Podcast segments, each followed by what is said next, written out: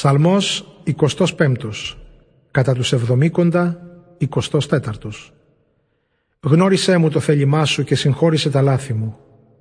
Ψαλμός του Δαβίδ Σε σένα Κύριε υψώνω την ψυχή μου. Θεέ μου σε σένα έλπισα, ας μη βγω γελασμένος. Ας μην καταχαρούν για μένα οι εχθροί μου. Κι όλοι που ελπίζουν σε σένα ας μην ντροπιαστούν. Ας ντροπιαστούν οι μάταιοι παραβάτες. Κύριε, Δείξε μου τους δρόμους σου και μάθε μου τα μονοπάτια τα δικά σου. Οδήγησε με στην αλήθεια σου και δίδαξέ με γιατί είσαι ο Θεός μου που με σώζεις. Σε σένα ελπίζω όλη την ημέρα.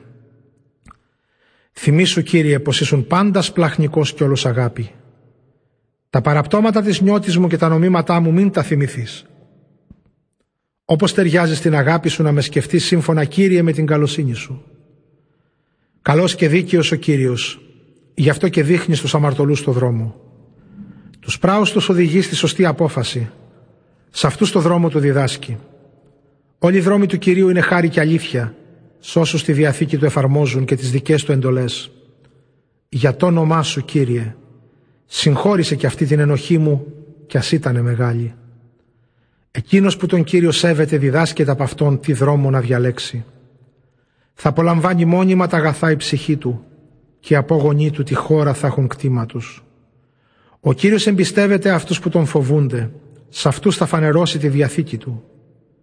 Τα μάτια μου ασταμάτητα στον Κύριο τα στρέφω, γιατί θα βγάλει αυτός τα πόδια μου από την παγίδα. Κοίτα με και σπλαχνίσουμε, έτσι μόνος και αδύνατος που είμαι. Αυξήθηκαν οι θλίψεις της καρδιάς μου, λευτέρωσέ με από τα άγχη μου.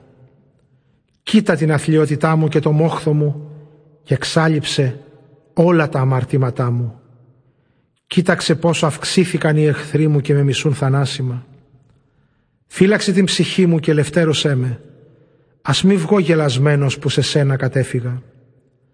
Δικαιοσύνη και αθωότητα ας με φυλάνε γιατί σε σένα Κύριε ήλπισα. Λύτρωσε Θεέ τον Ισραήλ από όλες του τις θλίψεις.